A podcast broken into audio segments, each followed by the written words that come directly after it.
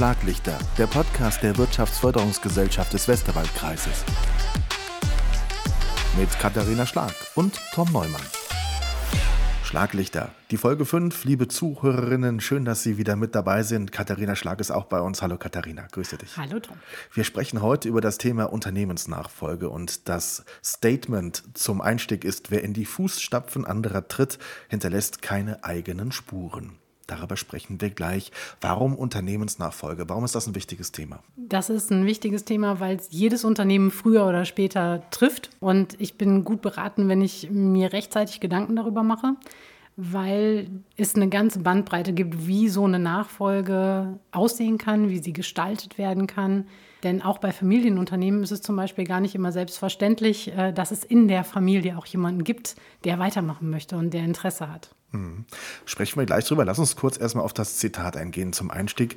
Wer in die Fußstapfen anderer tritt, hinterlässt keine eigenen Spuren. Was sagt das für dich aus? Das sagt für mich aus, insbesondere im Zusammenhang mit den Familienunternehmen, dass das gerade bei der Nachfolge eine ganz spannende Gratwanderung ist, weil ich natürlich das Erbe habe und ich habe das, was meine teilweise mehrere Generationen vor mir schon gemacht haben und getan haben.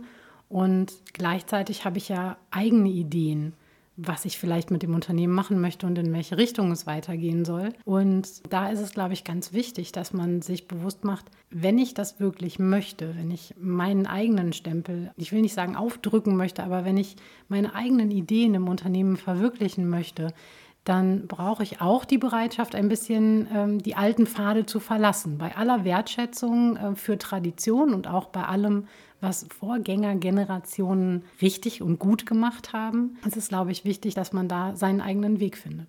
Das klingt schon nach einem sehr emotionalen Thema, gerade wenn es um Familienunternehmen geht. Wie kriegt man sowas gehandelt? Sehr unterschiedlich, aber die Übergabe oder Übernahme ist immer von beiden Seiten ein schwer emotionales Thema. Zumindest zeigt das meine bisherige Erfahrung in dem Bereich. Man kann sich das auch sehr gut vorstellen, wenn man das Unternehmen gegründet hat und da viel Zeit und Herzblut und Schweiß und Tränen und alles reingeflossen ist und man soll das loslassen. Man muss das abgeben in andere Hände. Dann ist das ein Schritt, der natürlich auch Überwindung kostet. Und das hat gar nicht im ersten Moment was damit zu tun, wer das übernimmt und ob man Vertrauen zu der Person hat, die das weiterführen soll, sondern das ist erstmal das eigene Verabschieden von mhm. dem, was man so lange gemacht hat. Und das ist ein Prozess von Loslassen und das ist nicht immer ganz einfach.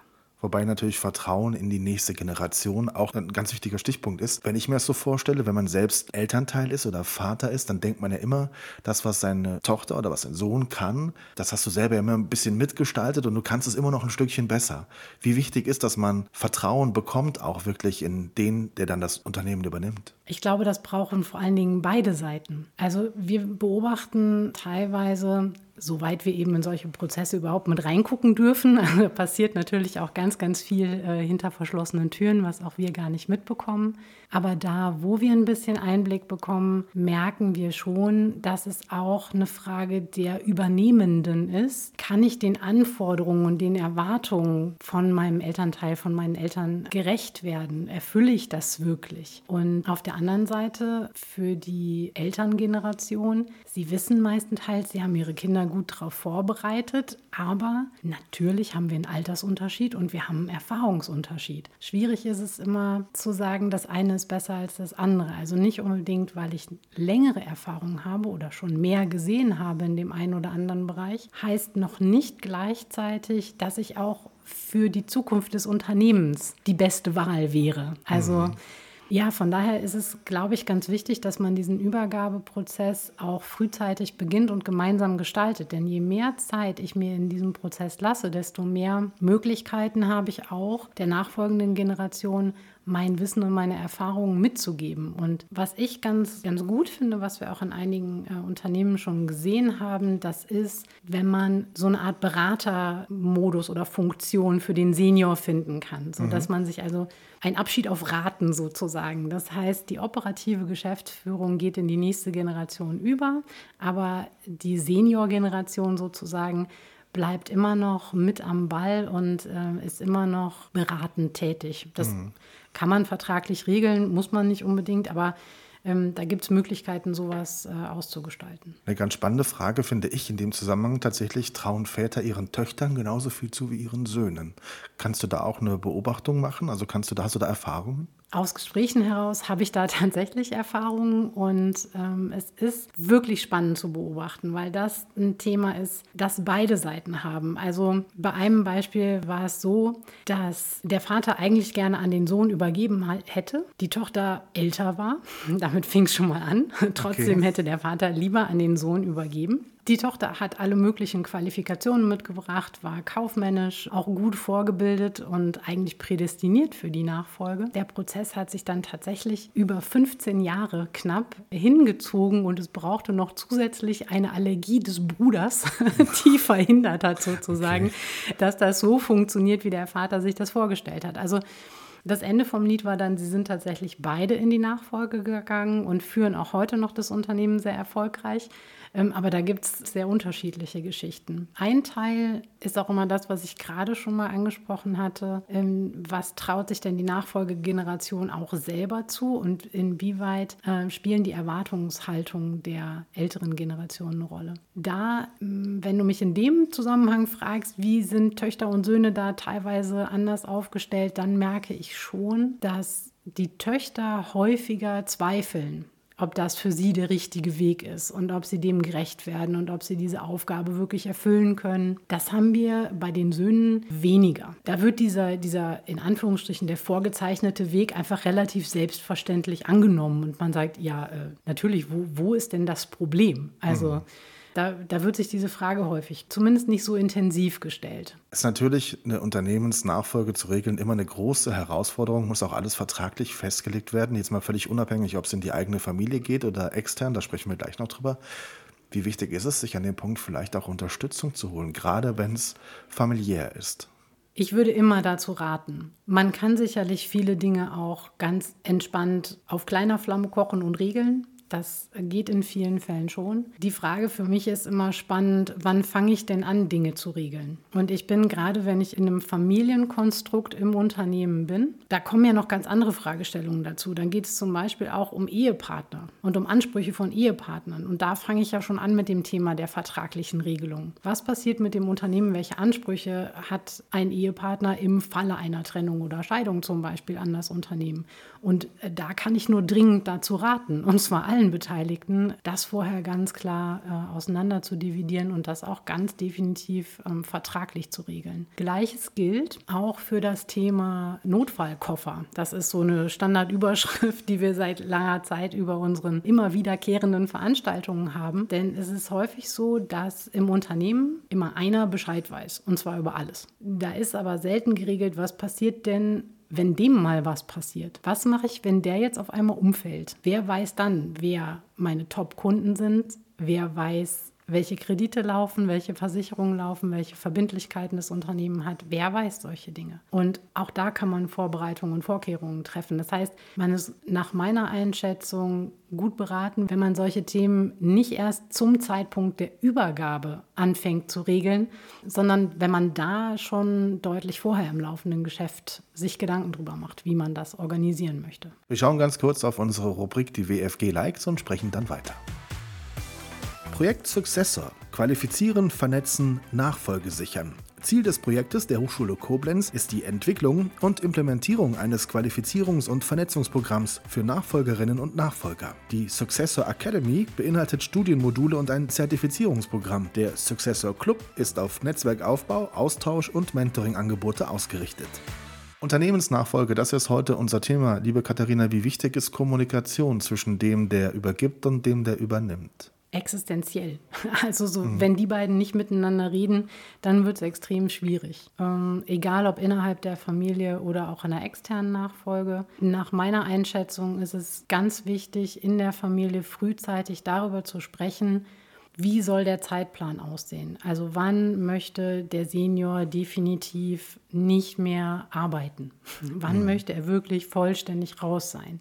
Ab wann kann der Junior wirklich voll einsteigen? Und damit fängt es immer erstmal schon an. Also nachdem natürlich die grundsätzliche Übernahmebereitschaft äh, geklärt ist. Und dann gibt es einfach ganz viele Dinge, über die ich sprechen muss, ähm, was häufig vergessen wird oder nicht so sehr gesehen wird, wenn innerhalb der Familie übergeben wird, ist die Überlegung, was macht das mit der Belegschaft? Das wäre meine nächste Frage gewesen. Ich mhm. glaube, das ist nämlich ganz wichtig. Wie ist die Akzeptanz innerhalb der Belegschaft für wer auch immer der Nachfolger ist? Ne? Ich glaube, das ist ein ganz wichtiges Thema. Absolut, denn häufig haben wir es so, dass die nachfolgende Generation wächst meistens schon mit im Betrieb auf. Das heißt, ich habe in vielen Fällen Teile der Belegschaft, die mich schon kannten, bevor ich laufen gelernt habe. Und das ist nicht ganz so einfach für einen Nachfolger, sich da zu behaupten und aus diesem, oh guck mal, der Kleine hm. rauszukommen. Das ist, glaube ich, nicht überall gleich, aber ich glaube, dass das eine der Herausforderungen ist für die nachfolgende Generation, wenn ich einfach so eine eingesessene Stammbelegschaft habe. Und auch das braucht viel Kommunikation und frühzeitige Kommunikation, damit man weiß, worauf man sich einlässt und wie die Veränderung aussehen soll. Und man braucht auch ausreichend Zeit für den Junior, um sich in die einzelnen Prozesse einzuarbeiten. Ich bin ein großer Freund davon, die Nachfolgegeneration immer einmal komplett durch das Unternehmen zu schicken. Mhm.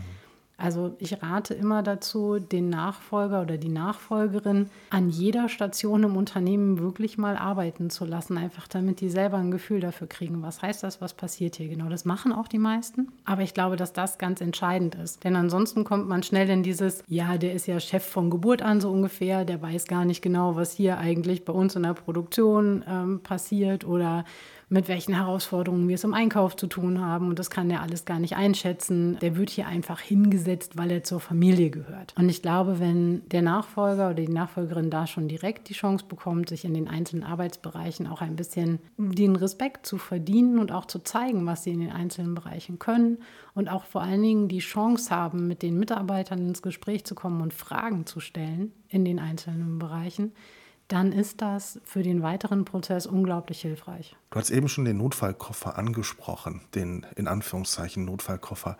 Wie wichtig ist es, unabhängig von geplanten Unternehmensnachfolgen, wirklich mal irgendwann an einem Punkt zu sein, wo man sagt, okay, was ist, wenn mir morgen etwas passiert als Chef?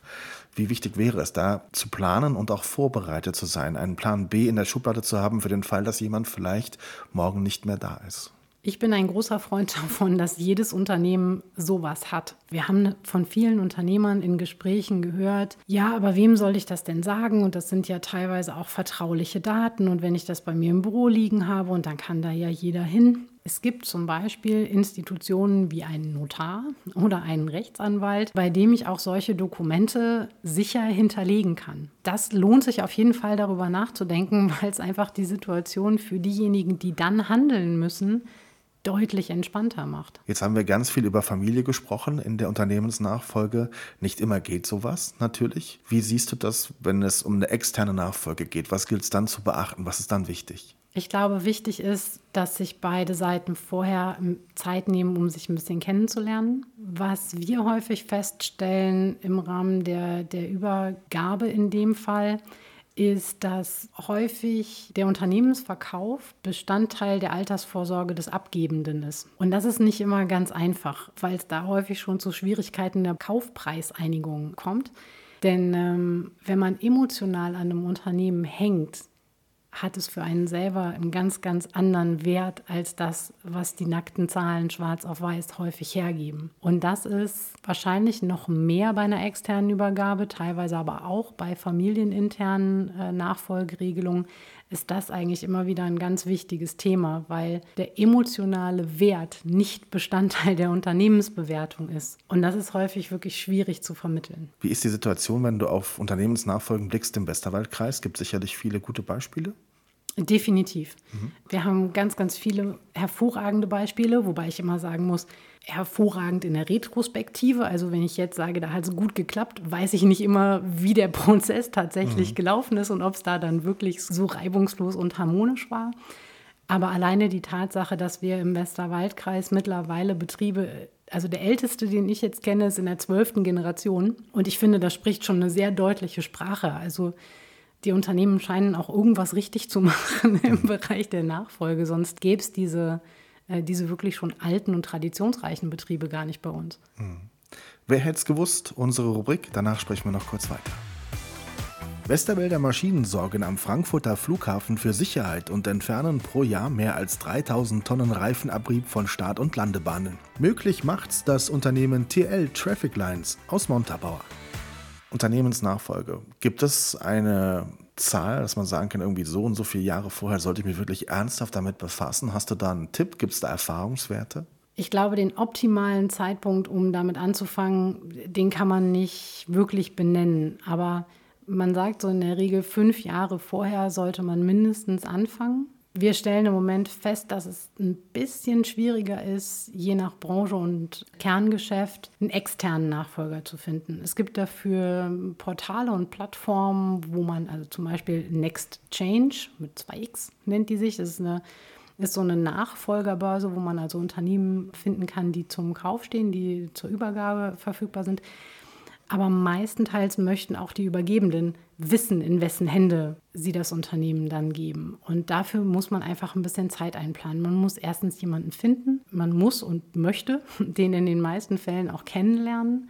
Der braucht ein bisschen Zeit, sich selber mit dem Unternehmen mal zu beschäftigen und, und mal reinzugucken und zu überlegen, ist das wirklich das, was ich machen will? Und wie gesagt, so über den Daumen fünf Jahre, ich würde immer schon ein bisschen mehr einplanen, ehrlich gesagt. Also ich wäre eher bei sieben bis acht Jahren, wo ich mal anfangen sollte, mich mit dem Thema zu beschäftigen. Hm. Unser heutiges Thema, Unternehmensnachfolge. Ein kurzes Fazit von dir. Was bleibt? Was ist die wichtigste Kernbotschaft dieser heutigen Folge? Ich glaube, es sind zwei. Also das eine ist, sich frühzeitig mit dem Thema zu beschäftigen und die Weichen so zu stellen, dass man selber auch wirklich entspannt und mit einem guten Gefühl in den neuen Lebensabschnitt starten kann. Das wäre so der, der Tipp und der Wunsch an die abgebende Generation.